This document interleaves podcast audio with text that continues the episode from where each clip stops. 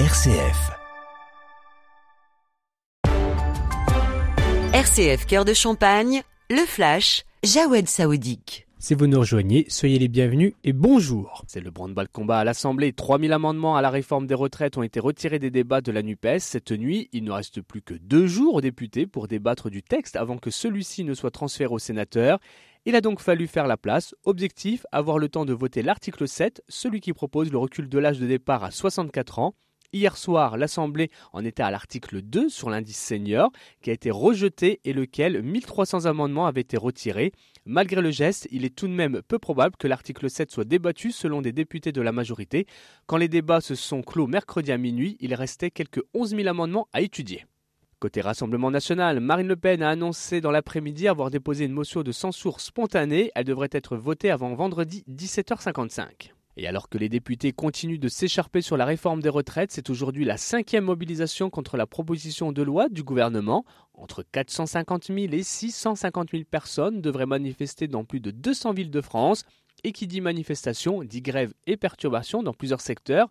Même si elle sera moins suivie que les dernières, ce sont les TER qui seront le plus impactés. Seul un train sur deux devrait circuler. Noël Le ne dispose plus de la légitimité nécessaire pour administrer et représenter le football français. Les conclusions menées par l'audit au sein de la Fédération française de football ont été rendues publiques hier soir lors d'une conférence de presse de la ministre des Sports Amélie Oueda Castera. Il y a du nouveau dans le scandale du lait infantile contaminé. Le groupe Lactalis a rendez-vous aujourd'hui au tribunal de Paris, quatre ans après l'ouverture d'une information judiciaire pour tromperie et blessure involontaire dans l'affaire des laits infantiles contaminés. Fin 2017, 53 nourrissons avaient été atteints de salmonellose après avoir consommé des produits issus de leur usine de Craon en Mayenne. L'Allemagne a annoncé l'envoi d'un demi-bataillon de chars de combat Léopold II à Kiev d'ici fin mai, la moitié seulement de ce que les alliés de l'OTAN avaient promis en janvier. Pologne, Pays-Bas ou encore Norvège, de nombreux pays de l'Alliance n'ont pas encore ni annoncé de date de livraison, ni fait de demande officielle de réquisition. Après Nicolas Sturgeon, une autre démission surprise, celle du président de la Banque mondiale, David Malpass, quitte son poste d'ici le 30 juin avec un an d'avance alors que l'institution est en pleine réforme.